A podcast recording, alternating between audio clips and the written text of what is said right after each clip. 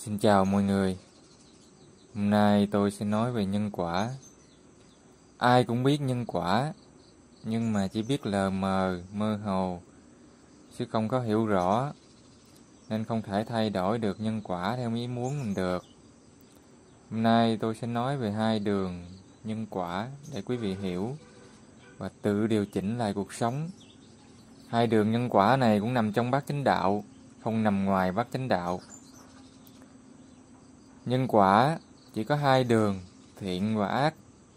Nói thiện và ác thì quý vị sẽ hiểu theo kiểu Đại Thừa dạy, một cách mơ hồ, không biết đường nào một lần.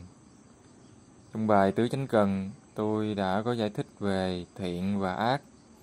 Bây giờ tôi nhắc lại cho quý vị dễ hình dung. Ác ở đây là, nói cho dễ hiểu, là những gì làm cho ta phiền não. Còn thiện ở đây nói cho dễ hiểu là những gì mang lại an vui. Nhân quả là tương ưng. Tương ưng thì thu hút nhau. Nếu quý vị đặt bản thân vào đường ác, tức là quý vị sống trong tâm phiền não, thì nhân quả nó sẽ thu hút những điều gây phiền não khác đến, khiến quý vị làm gì hỏng đó, thất bại liên miên, khổ chồng thêm khổ. Gieo nhân gì thì gặt quả đó, cái này ai cũng nghe rồi. Nhưng mà bản thân khi khổ, lại hỏi, không biết tôi gieo nhân quả gì mà sao đời tôi khổ dữ. Tâm của quý vị toan tính, lo lắng sợ hãi, buồn phiền bực bội, là quý vị đang gieo nhân khổ đó. Tôi nói ra quả khổ là làm gì không đó. Gia đình lộn xộn cãi nhau, con cái hư hỏng, công việc bất ổn, tai nạn, bệnh tật, nhân dân. Nó bản thân mình khổ, nó nhân quả làm bản thân mình khổ đó, chứ còn cái gì nữa. Do nhân quả nó tương ưng, sống toan tính, lo lắng, sợ hãi, buồn phiền, cho nên nó mới tương ưng, nó lôi những cái khổ đau khác nó đến, làm cho cuộc đời mình khổ chồng thêm khổ ra. Còn tâm quý vị lúc nào cũng sống vui, tức là quý vị đặt bản thân của mình vào phần thiện trên nhân quả, nên nó sẽ thu hút những điều tốt đẹp đến. Thành công đến, làm gì được đó, gia đình êm ấm, con cái hiếu thảo, công việc tốt đẹp, bình an, khỏe mạnh, vân vân. Sống an vui là nhân, còn quả là những điều tốt đẹp. Quý vị không gieo nhân sống vui vẻ an lạc, mà quý vị muốn ra quả tốt đẹp, thì làm gì có chuyện đó. Nhân nào quả nấy.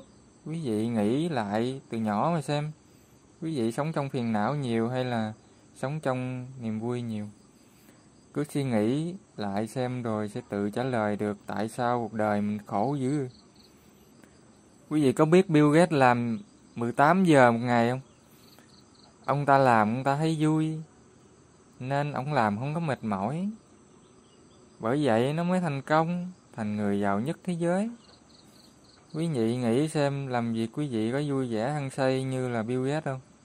Hay là quý vị vừa làm vừa than thở? Đâu có thành công nào mà không trải qua chục lần thất bại. Một người có tâm lạc quan luôn tin rằng mình sẽ thành công, nên đứng trước thất bại không có nản chí, đứng dậy và làm tiếp. Nếu nhân quả bắt quý vị thất bại mười lần mới thành công, quý vị mới thất bại ba lần đã nản, sanh tâm phiền não, rượu chè bé bét, giò đầu bứt tóc, nước mắt tuôn rơi, rồi bỏ cuộc. Làm gì quý vị đi đến thành công được? Một người sống lạc quan, tin mình sẽ chiến thắng, thì họ sẽ tiếp tục đứng dậy, làm lại lần bốn, lần năm, rồi lần mười, cuối cùng cũng sẽ thành công. Sự thành công chỉ đến với những người giữ vững tâm thiện, tức là tâm lạc quan, an vui. Còn đặt mình vô tâm ác, phiền não, thì quý vị tự gieo nhân thất bại, nên nhận quả thất bại. Ở đời hay tu hành thì nhân quả nó đều như vậy. Cho nên Phật mới dạy ngăn ác, diệt ác, sanh thiện, tăng trưởng thiện. Tứ chánh cần này là nhằm ngăn cái tâm ác, phiền não và sanh cái tâm thiện, lạc quan, an vui ra, rồi tăng trưởng nó lên. Tu đâu phải một lần là thành công đâu, trải qua trăm lần bể dâu thất bại, có khi đổ máu mới thành công được. Nếu một người không sống thiện, không sống lạc quan thì không đủ ý chí tu tập. Sống bi quan chưa tu đã sợ, gieo nhân sợ hãi bi quan, ác vậy làm sao mà tu nổi. Nếu một người tinh ý sẽ nhận ra Phật dạy rất nhiều tâm cao thượng như bao dung, tha thứ, nhẫn nhục tùy thuận, khiêm cung, khiêm hạ, ly tham buông xả, từ bi hỷ xả, kiên nhẫn, vân vân. Tất cả những pháp này để tâm con người vui lên, chứ có gì ngoài mục đích đó đâu.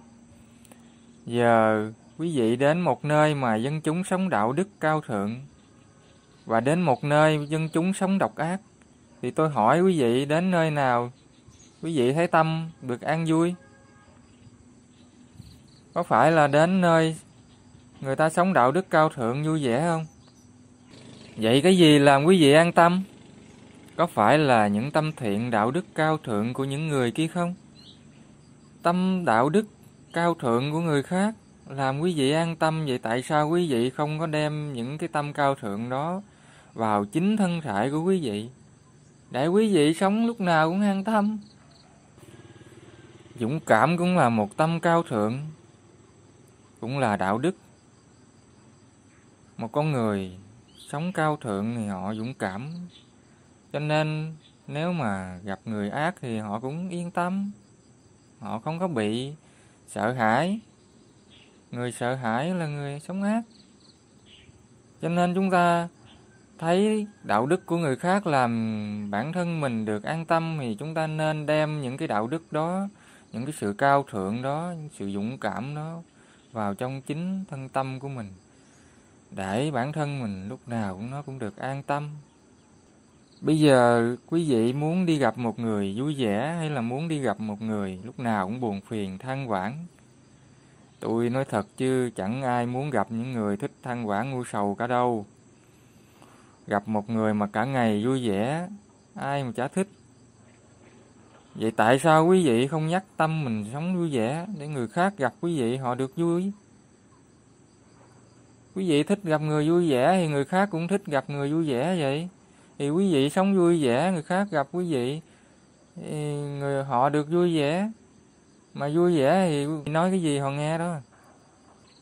Làm cả ngày về mệt mà nhìn thấy con vợ mặc một đống như cái bánh bao chiều, nhìn là thấy bực rồi, sao không cãi nhau được. Rồi ra ngoài đường thấy người khác vui hơn nên người ta khoái, người ta đi theo. Rồi xong rồi ly dị là phải rồi. Vì ai cũng muốn được vui, có ai muốn buồn khổ bao giờ đâu. Nhân quả nó như vậy. Quý vị tác ý nhắc nhở tâm mình để tự sửa đổi lấy. Lúc còn nhỏ quý vị phạm lỗi, trong lòng quý vị có muốn cha mẹ tha lỗi, vui vẻ, không trách phạt không? Có muốn cha mẹ nhẹ nhàng với mình không? Hay là quý vị muốn cha mẹ chửi? Đâu có ai muốn nghe chửi đâu. Quý vị không thích nghe chửi thì tại sao quý vị làm vậy với con cái? Quý vị muốn cha mẹ nhẹ nhàng không lớn tiếng với mình, vậy tại sao quý vị lớn tiếng quát nạt con cái của quý vị? Lúc nhỏ, thầy cô nào yêu thương tôi thì bảo gì tôi nghe đó. Chứ còn thầy cô nào mà chửi tôi, tôi không thèm học môn đó luôn. Tôi vốn rất là giỏi Anh văn, nhưng mà cô giáo dạy Anh văn lớp tám chửi tôi, phạt tôi, cho nên tôi ngu Anh văn luôn, không thèm học nữa. Chửi người ta, người ta không có nghe đâu, mà nó toàn làm ngược lại thôi. Rồi hai bên ngày càng căng thẳng. Đây là gieo nhân phiền não thì hái quả phiền não. Người sống vui vẻ thì nói chuyện người khác mới nghe. Đây là gieo nhân vui vẻ, gặt quả vui vẻ. Một người có tâm yêu thương rộng lớn, người khác đứng gần họ thấy an tâm, tâm được an thì bệnh tật nó còn khỏi. Vậy tại sao quý vị không mang cái tâm yêu thương rộng lớn đó vào trong chính thân thể của quý vị, để cho chính quý vị được khỏi bệnh, chính quý vị được an tâm, rồi người khác đứng gần quý vị họ được hưởng ké cái từ trường thiện pháp đó, họ được hết bệnh, được an ổn, được vui vẻ. Quý vị sống với tâm phiền não, rồi người khác đứng kế quý vị họ cũng phiền não, mà họ phiền não thì họ bệnh. Đây là quý vị sống ác với quý vị, rồi quý vị sống ác với người khác luôn. Cho nên là người ta mới càng ngày càng xa lánh mình là vậy á. Cho nên người ta mới làm mình đau khổ như vậy. Rồi cuộc sống nó cứ ngày càng khổ mãi, khổ chồng thêm khổ. Lúc này lại hỏi, sao cuộc đời tôi khổ dữ? Đây là tứ chánh cần, là chánh tinh tấn. Tinh tấn sống cao thượng an vui, bản thân được khỏe mạnh, an lạc giải thoát. Rồi người xung quanh cũng được hưởng ké thành quả của quý vị. Như vậy chẳng phải là hạnh phúc sao? Chẳng phải là lợi mình lợi người hay sao? Thân này không phải của ta, Đức Phật dạy vậy rồi. Vậy thì đời này nó có cái gì đâu mà phiền não hả quý vị? Sống trong nhân quả thiện, an vui cao thượng thì vô minh nó diệt kiết sử bị hủy hoại, giải thoát niết bàn. Tôi đã nói trong video cư sĩ có đi đến Bất Lai được không rồi. Tu cái đạo đức cao thượng thì đâu có ai bị ức chế đâu. Người bị ức chế là bởi vì không có tâm cao thượng, nên không có niềm vui thiện, không có niềm vui sống, không có niềm vui tu tập. Trên đời này chỉ có người bị stress nên mới bị ức chế, bị điên mà thôi. Chứ còn người sống vui vẻ, không có ai bị ức chế, không ai bị điên hết. Nhân quả hai đường, bên phiền não, bên an vui. Quý vị đặt bản thân mình vào bên nào thì nó tương ưng thu hút bên ấy. Người hiểu rõ nhân quả luôn nhắc nhở bản thân sống lạc quan lên, để đặt mình vào bên thiện, để mọi thứ tốt đẹp nó đến. Đạo Phật không có gì ngoài đạo đức nhân quả cả.